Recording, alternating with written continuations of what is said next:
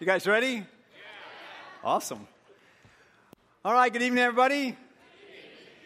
How's everybody besides friendly? Good. You look friendly, yeah? Like being friendly? Sweet.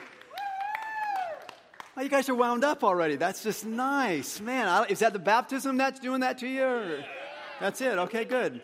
Good. So good stuff. So, um, hey, let's jump into where we're going today, and uh, then we're going to get to the baptism in a little bit. Um, we've been talking for the last two weekends now about uh, things that cannot be shaken. And everybody knows, I don't have to convince you of this, I don't have to persuade you, I don't have to lay out facts for you. Everybody knows that we live in a shaky world. Really shaky. Did you see the State of the State address this week? Governor Brown did the State of the State address,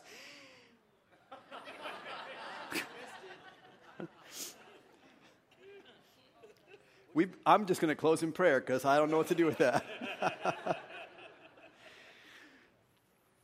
Governor Brown gave the State of the State address, and he said, he, he described our shaky world. He said, Our world is profoundly uncertain. And that's just political talk for shaky. And everywhere around us, it's shaky. All the uh, financial world, uh, global politics, local politics. You and, I'm going to bring the governor and you, and we're going to do some like sumo wrestling or something. I don't know how that's going to go, but all of that is just shaky, right? And so we're talking about things that cannot be shaken, and the scripture is really clear on some things where it just says there are some things that cannot be shaken. And that's good news for us because in the midst of a shaky world, we are looking for something solid. We're looking really a lot of people are looking for anything solid. They don't even care really what it is as long as it's solid feeling. Because everything around is so unstable and, and unreliable. And so we're talking about things that cannot be shaken. And today I want to I want to start with the scriptures and then talk about some ways that that applies to us, the things we learn from scripture. How do these things apply to us to help us build a life that cannot be shaken? All right, so that's where we're heading. If you have your Bible with you today, why don't you open up to Psalm 55? If you don't have a Bible, there's some on the chair next to you. You can reach over and use one of those. You can use your smartphone. We got notes on the on the Bible app called YouVersion. If you go to YouVersion Live, you can find those notes, and the scriptures are already pulled up for you in there. Or you can just listen if you like. That's fine too. In any case, I hope you listen. Okay. All right, Psalm 55, it's a psalm of distress. It's a song written by King David and uh, may, probably written before he became king. Uh, but listen to this Psalm 55, starting at verse 16.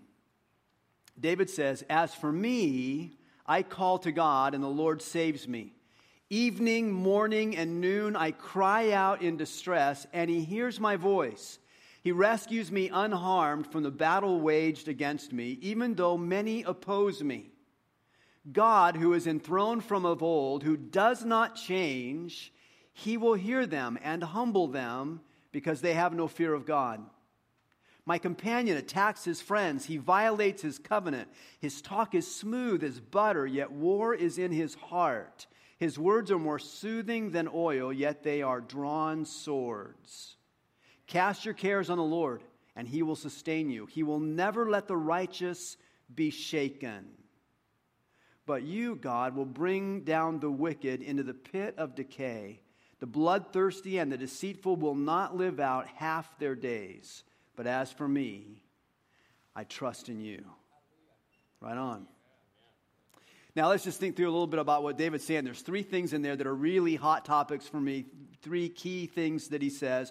One is found in verse 19. He says, God does not change.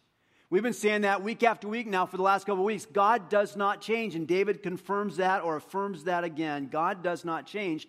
So David seeks refuge in him. If you have a God that is unshakable, you can go to him. You can turn to him. You can take refuge in him in the midst of everything else around you that's shaking.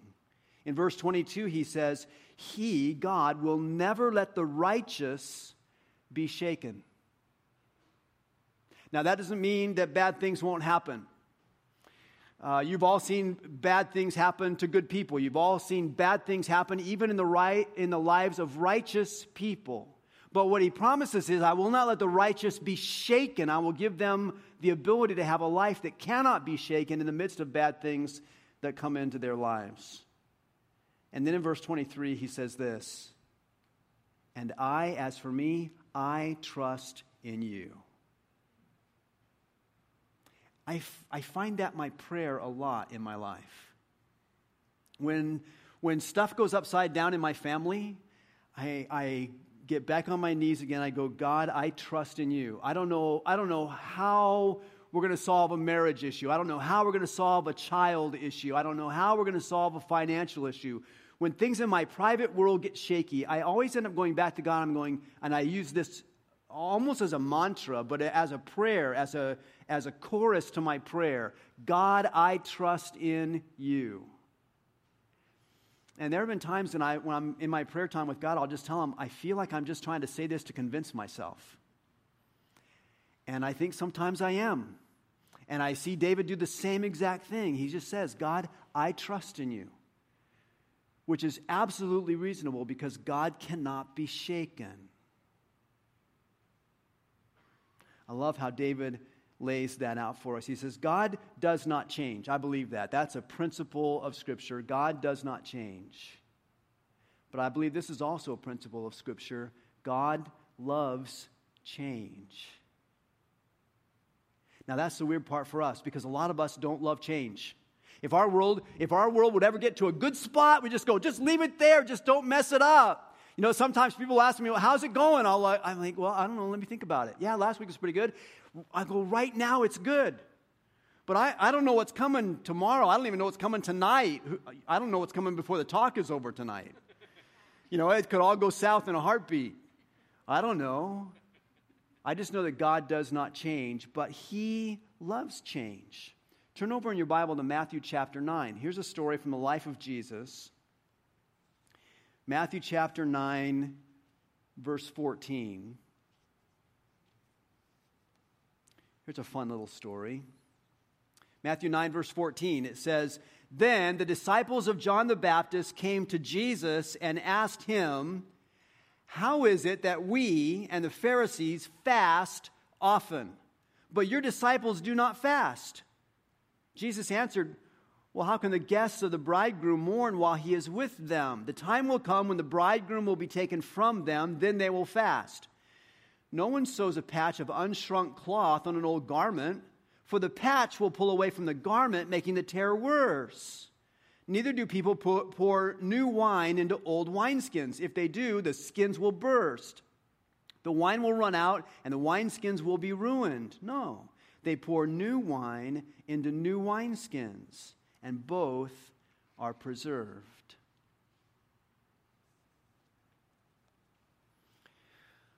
John the Baptist had disciples. It's, Jesus was not the only one in the ancient world who had disciples, who had followers, who had students in his school, so to speak. And so John the Baptist also had disciples who were following him around the countryside and doing baptisms at the Jordan River and things like that. And John's disciples came to Jesus one day and they said, Jesus, we don't get it. We got a little problem with the, with the new rabbi. We're a little worried about what's going on because, because we fast. How many of you have ever fasted? How many of you have ever fasted for like non dietary reasons? Like you actually were trying to get close to God, right? Yeah, so, okay, so go, good. So some of you do that. I hate fasting. I mean, can we just be honest? I don't like it. It's uncomfortable, it's painful, but the design of it is you give up something to be able to focus your attention on God. That's a good thing. But I don't like fasting.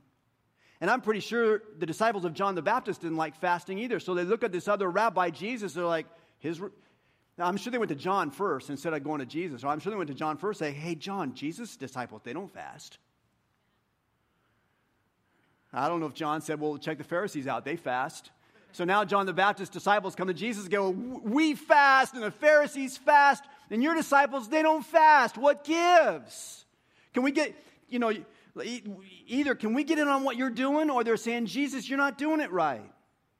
The Pharisees were very much prone to saying to Jesus, You're not doing it right. People who are judgers tend to say to other people, You're not doing it right. And I think that's what's going on with the disciples of John the Baptist. They come to Jesus, they go, Your disciples aren't fasting, so they're not doing it right. And Jesus says, Could I, could I just give you a couple metaphors for this? Could I just, could I just give you a couple stories? They go, oh, okay. He goes, Have you ever sewed a patch onto an old garment that had a hole in it? Now, you, you wouldn't because you're rich. You just buy new clothes. You know, I mean, I, I don't know how that really goes. I don't, I don't really understand the whole fabric thing, and you got to shrink it first. My, I never got you know, that shrink to fit Levi's thing, that never worked for me. They never fit even after they shrink. So I, that just, I never got the whole shrink deal with that. But you know, Jesus says, look, you got a hole in your clothing. You put a new, a patch with new cloth, and you put that on the old cloth, and the new cloth shrinks. It's going to make your hole worse.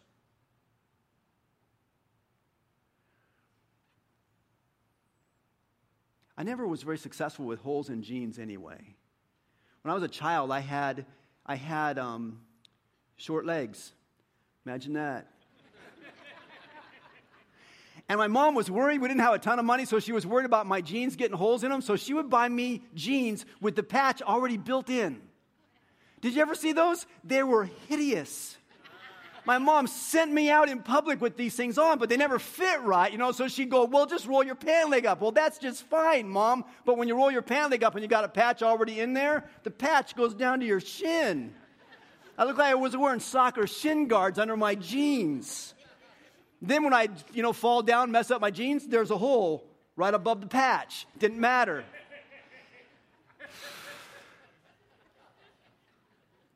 So I don't really get the patch thing. If you get it, God bless you. But for those of us who don't get the patch thing, he gave us a different metaphor. He said, uh, What about wine? Some of you guys like wine. Some of you all like wine. Some of you already had some, and.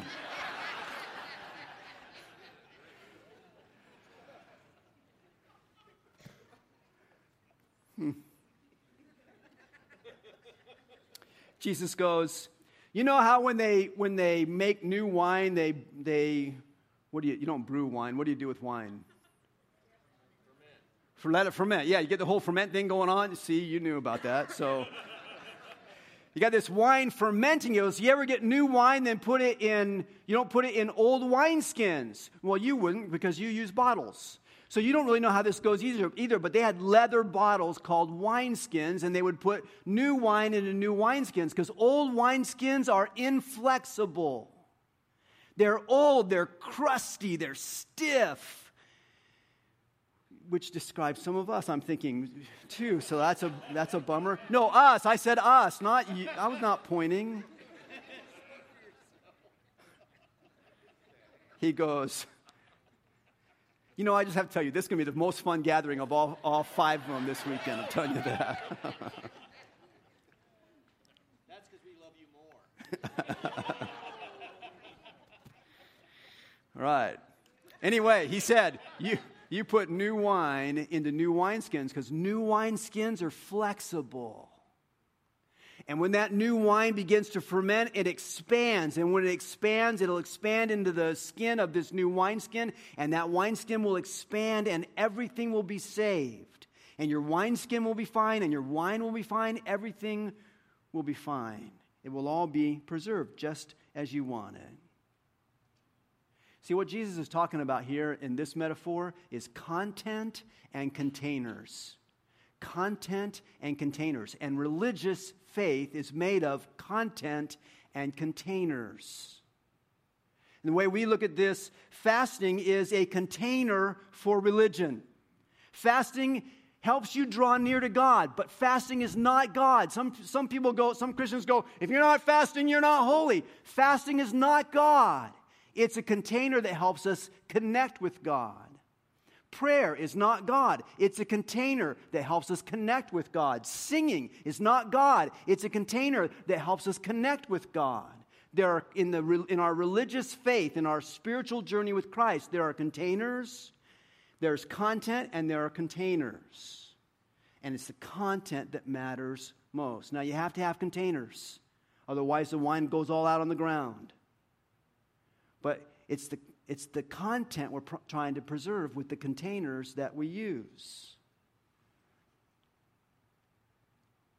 Jesus loves that which is fresh. He's talking about new wine. He's talking about life that comes through him. He's bringing a whole different kind of life into our lives than what they experienced in the New Testament in the Old Testament, where God used to be among them. Now God through Jesus is in them, in us. It's a whole new thing. It's a whole fresh kind of wine. He goes, "I love that freshness."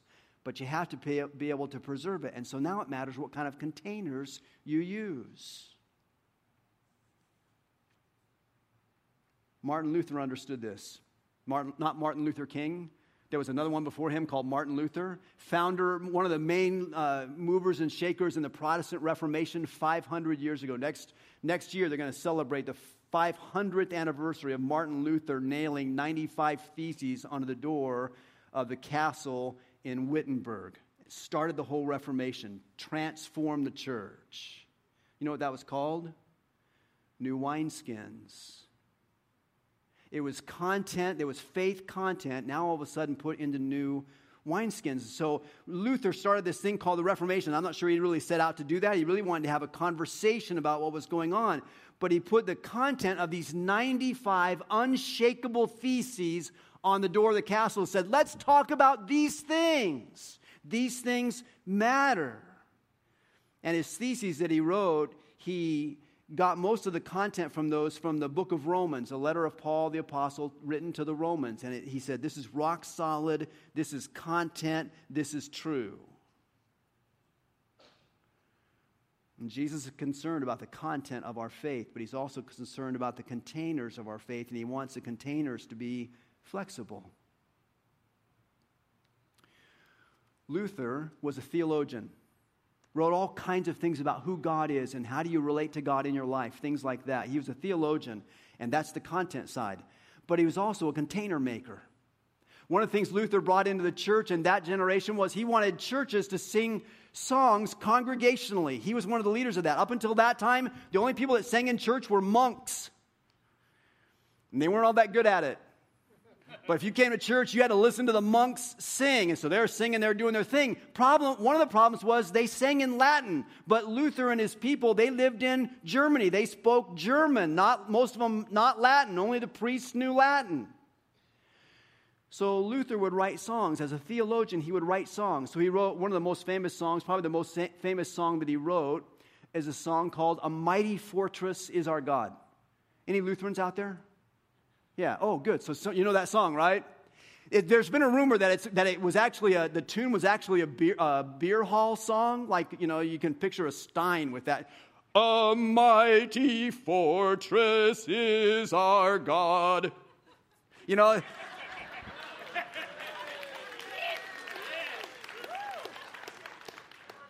guys are so easy. Oh, a bulwark never failing.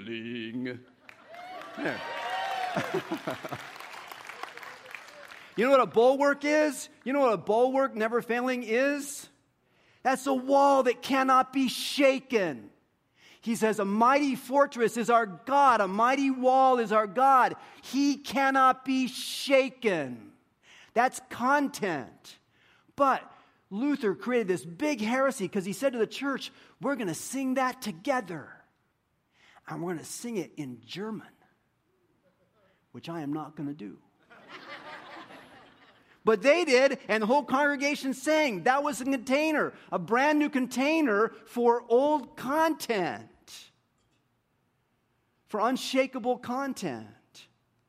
There's content and there's containers, and the content matters more than the containers.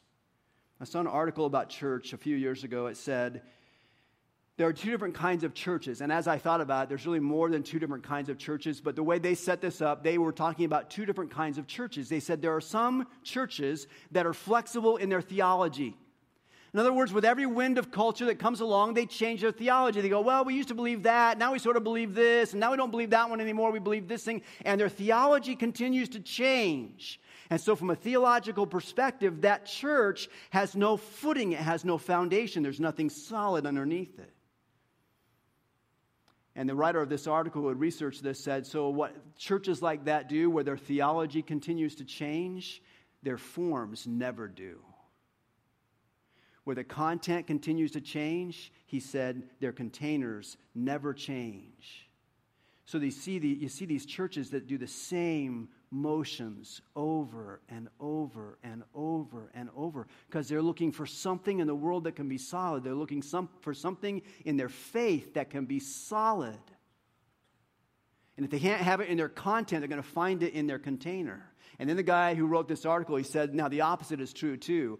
Churches that are rock solid in their theology, that are rock solid in their content, and they know their content cannot be shaken, that they're confident that their God cannot be shaken, and the things they believe about God, the things they believe about Scripture, they cannot be shaken. Those churches over time have proven to be very flexible in their containers because they already have something that's rock solid.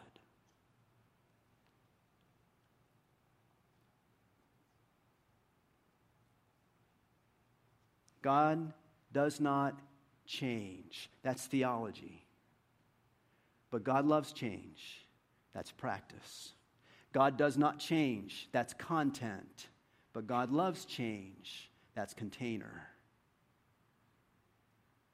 When God had his scriptures written, he had them written in the language of the people who were going to read those scriptures. So when you read the Old Testament, you may not know, you read it in English, but you may not know that it was all written in Hebrew because it was Jewish people who were going to read it first. When God had the New Testament written, it was written in Greek because the large portion of people that were going to read it first were Greek speaking people. But over time, he's allowed his scriptures to be translated into other languages. Why? Because that's just the container. It's the container of the truth. The truth doesn't change, but the language can. Content and container. God loves, God does not change, but God loves change. Now, one of the challenges for us as Christ followers is sometimes religious people don't like change as much as God does.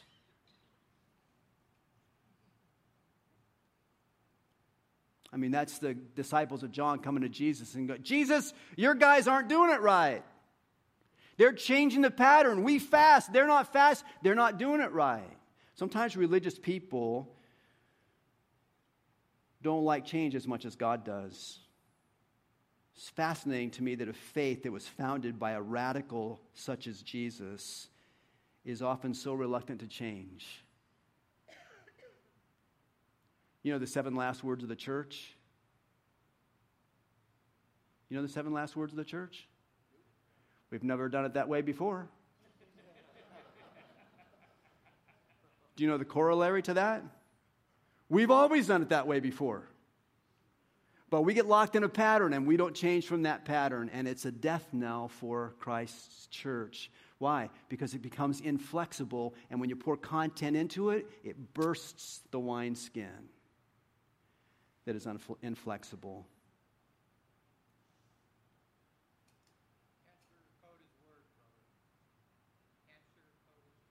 Yeah, I can't sugarcoat his word. You've got to stay right with it, right? At Lakeside Church, we are content centric. We are focused on the Scripture and the God of the Scriptures and all the ways that He describes Himself. That's the content. That is rock solid. That does not change. Faith in Jesus, who is the same yesterday, today, and forever. Our faith in Jesus, the same yesterday, today, and forever. And we learn that through the Scriptures. Jesus said, Heaven and earth will pass away, but my words will never pass away. We believe that. But we also believe our containers can change. The way we live that out, the way we feel that, the way we express that, those things can change. So when we're talking about things that cannot be shaken, one of the things you should be confident in is in your church. A church should not be shaken in its content, but it must be flexible in its container.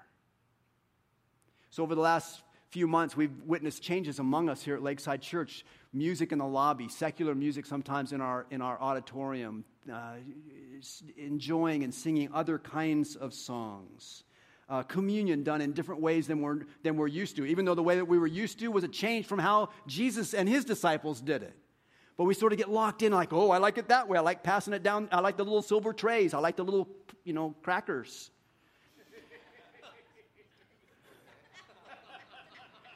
Well, we, we do. You know, that's just, that's just true. But the container has to be flexible.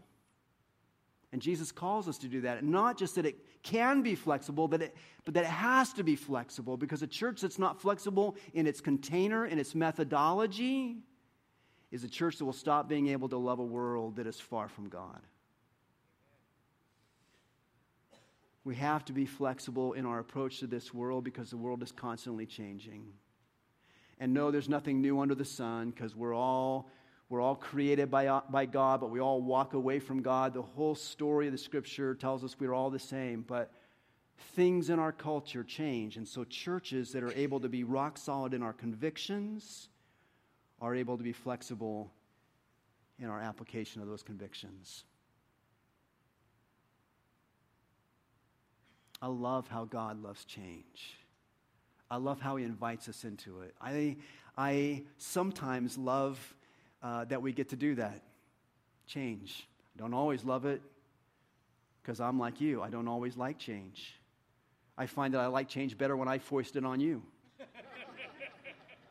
than if you foist it on me. But I find out that God's heart loves it, and I want to follow after it.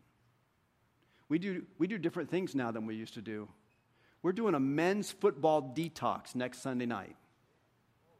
We didn't, we didn't do that, you know, 50 years ago. Well, not we at Lakeside because we weren't around 50 years ago, but church, church I was in 50 years ago didn't do football detox Sunday night. We do it different. Is that okay? Yeah. It's necessary to do it differently. We're doing a plus one event on Valentine's Day night this, this next month. It's different. We've never done it before. We're doing it in a autos in a in a in a a car showroom, a car dealership showroom. It's different. It's awesome. And the content of our faith will be the same. We're doing a marriage conference coming up later in February called Table for Two. It's going to be fantastic. We got two of the smartest, uh, most beautiful communicators of truth that I know in the world who are coming to lead us in that conference. And we're going to talk together about marriage. A little different than we've done before. The content will be rock solid. Our God is unshakable. But the content or the container will change a little bit as we go along. We're doing a baptism today. That's why you're all so wound up. We're doing a baptism today. There are some people that believe that the only place you should be baptized is in a river because that's how Jesus was baptized and it never changes. There are some people that believe that you don't have to be in a river, but you at least have to have running water so it simulates a river. So make sure there's a hose nearby. I'm not making that up. And we're going to baptize people in a modified hot tub. And God is good with that. Because God does not change, but God loves change. And God loves it when people get into the water and they go, I want people to know that my life has been changed. And God loves that. Father in heaven, thank you for your goodness to us. We praise you because you do not change. Any change for you would be a step in a bad direction. But we praise you also because you love change in us. We are changeable beings. We need to grow, and we can't grow if we don't change. And so, Lord, thank you for the way you are changing us we love you for that. Thank you for what you're doing in our church. Thank you for what you're doing in these people this weekend who are being baptized as a statement of their faith in you. Lord, bless us as we walk forward with you to love you with all of our heart, soul, mind, and strength. As always, we come to you in the unshakable name of Jesus. Amen.